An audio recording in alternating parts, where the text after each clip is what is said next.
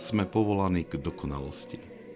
Naplnenie tohto povolania vyžaduje neprestajné úsilie o očistenie mysle a srdca.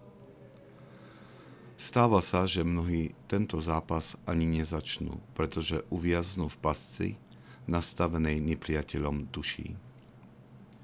Svetý Pajsi Svetohorsky vysvetľuje dve z týchto nástrach.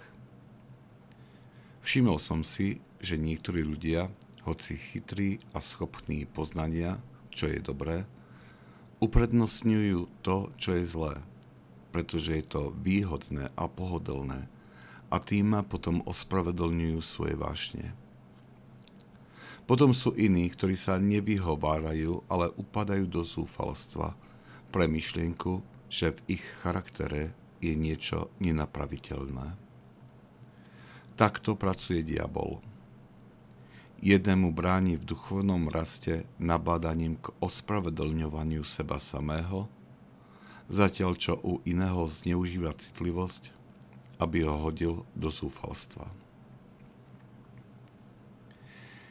Je dobre z času na čas preskúmať svoj duchovný život a hľadať, či sme neuviazli v jednej z týchto pascí.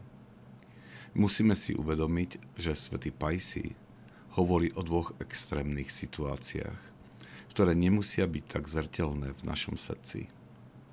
Medzi nimi sa však nachádza celá škála možných postojov srdca, ktoré síce nenapadnejšie, ale s rovnakým efektom spôsobujú stagnáciu v duchovnom raste.